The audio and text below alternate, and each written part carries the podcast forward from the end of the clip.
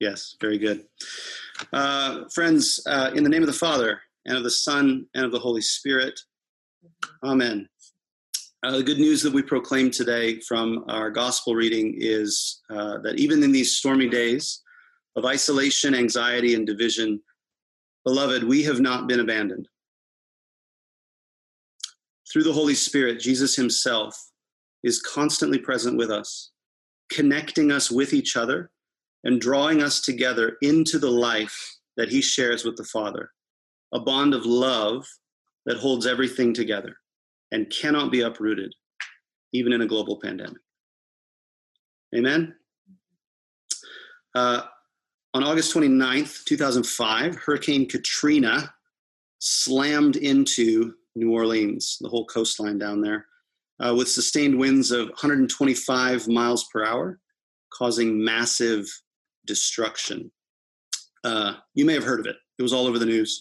It was a big deal. It was a massive storm. It was a monster storm that hit New Orleans.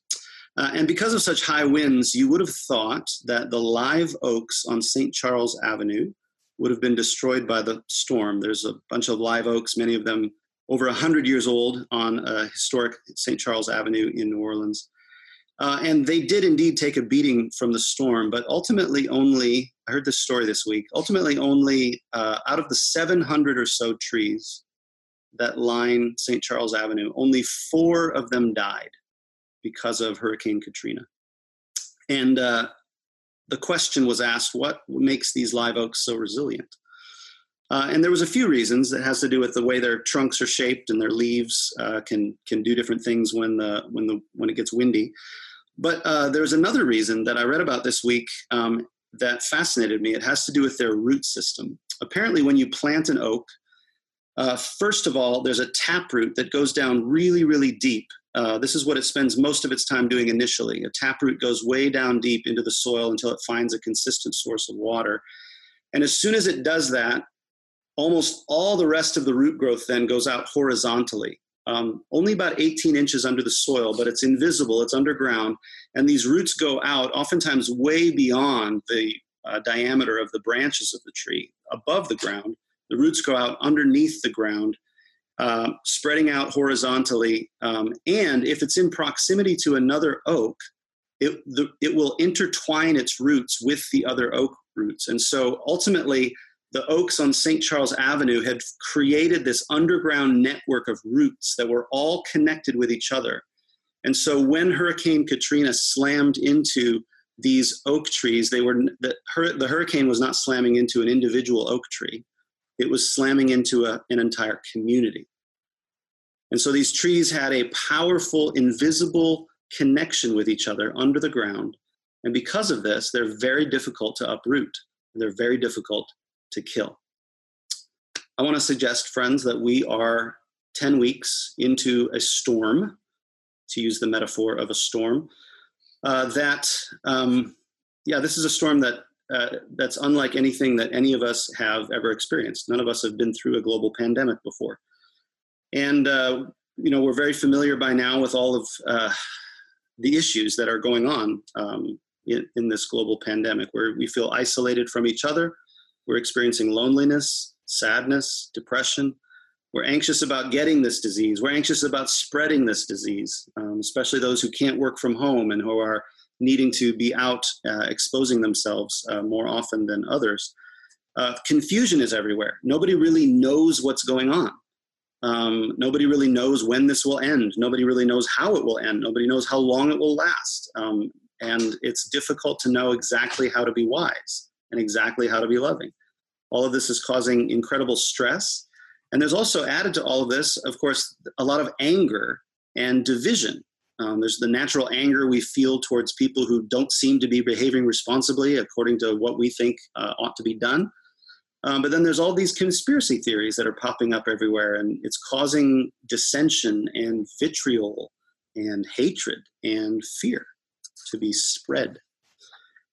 And I think added to all of this, the unique challenge of this time is something we've talked a lot about, but the normal ways that we as the church would have had to deal with these kinds of things have been disrupted.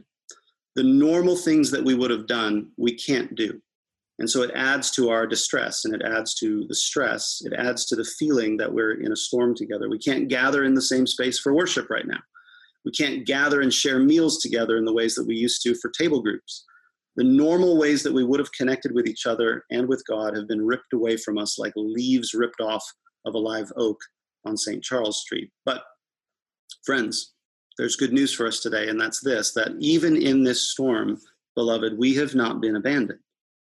God is with us even now, connecting us with each other underground, so to speak, drawing us together into the life that Jesus shares with the Father, a bond of love that actually holds everything together and cannot be uprooted, even in the midst of a global pandemic.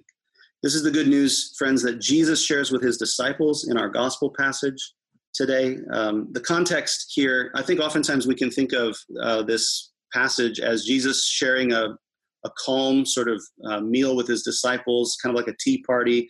Jesus is saying some very profound things, and all the disciples are drinking their tea and with their pinkies up and just thinking like, oh, yes, very good, Jesus. We should write this down. This is lovely. Lovely things you're saying here. But that's not the context at all. The disciples are freaking out because Jesus has just told them, I'm leaving, right? Like, from the disciples' perspective, wait a second.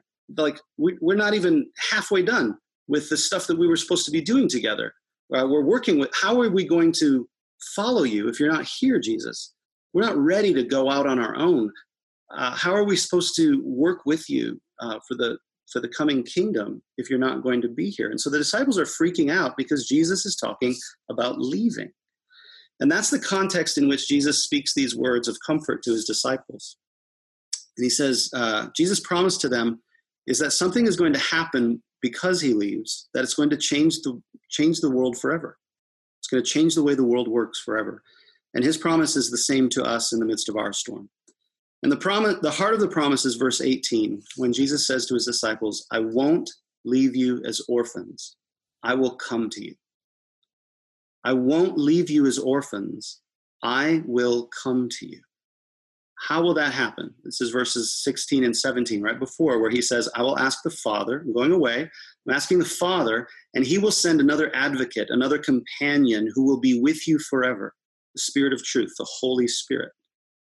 So the presence of the Spirit, this is interesting, right? I'm going to send this other companion, and in so doing, I will come to you. And so he sends the Spirit, but actually this presence of the Spirit is the presence of Jesus in the midst of his disciples. He says, the Father will send the Spirit, and as the Spirit is with you, I will be with you. And when I come to you, he says, you will live because I live, and you will know that I am in my Father, and that you are in me and I am in you. In other words, through the Holy Spirit, whom the Father sends, Jesus is present with the disciples. He's saying, I'm leaving, but I'm not leaving. I'm leaving, but I will be with you in a new way, and actually in a deeper, more important, more fundamental way, because as I come to you by the Holy Spirit, I'm not just going to be in the same room as you, but I'm actually going to share the very life that I have with my Father with you. I'm opening this up, and through the Spirit, you will participate in the very life of God. And so it's going to be unfamiliar. You're going to have to learn how to interact with me, Jesus tells his disciples, but I will send the Spirit, and you will find that you are connected to me. In fact, in a deeper way than you were before. I'm drawing you into the union I have with my Father. And this union is not just for individuals to have isolated experiences of God. This is the presence of Jesus among us, between us. The presence of Jesus is with a body, with each member of the community and between each member of the community. So Jesus is here among us through the Holy Spirit, not just inside me, inside my heart, but between me and you. He's among all of us. And so he's in our relationships, not just in our minds, not just in our inner world. We encounter his presence as we operate together as the body of Christ. And so, yes, we have to have that taproot, right, that goes down deep into the soil of God's presence. But we also have these horizontal roots that spread out, and we intertwine with one another. And this forms the life that we have together with each other and with God. And like I said earlier, this is why this pandemic has been so hard, is that all the ways we normally pay attention to God at work among us have to do with being together physically. That's how we're used to paying attention. What's God doing? What's he up to? What's God saying to us as a community? How are we encountering him together? All the ways that we're used to doing that have to do with physical proximity. Just like the disciples, the way that they were used to following Jesus was by literally following him around, listening to the words that were coming out of his mouth, right? Asking him questions. He was in the room, and so there was this ability to kind of process with him. We have been disrupted just like the disciples were disrupted when Jesus ascended to the Father, which is why this has been so difficult. But friends, we have good news today. We have a root system that actually hasn't been touched by this storm. Through the Holy Spirit, we are still under the ground, connected to each other and to God. We're being held together, invisibly but very really, even now, just like the live oaks of New Orleans. Our passage from 1 Peter said that Christ suffered on the cross. Why? In order to bring you into the presence of God.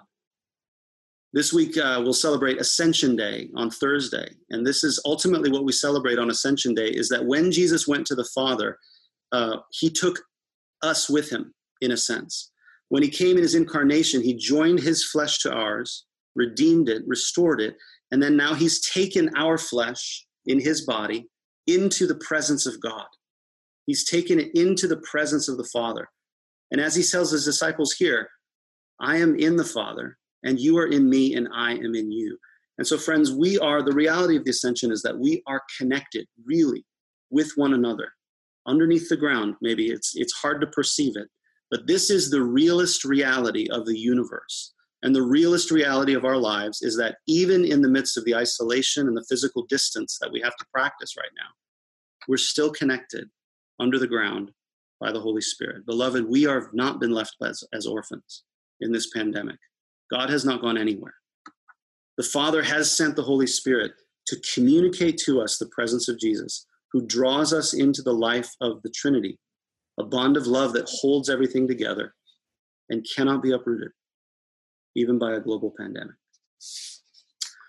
So how do we respond to this today? Jesus bookends this brief passage by telling us how to stay connected to this promise. This is a promise. This is good news.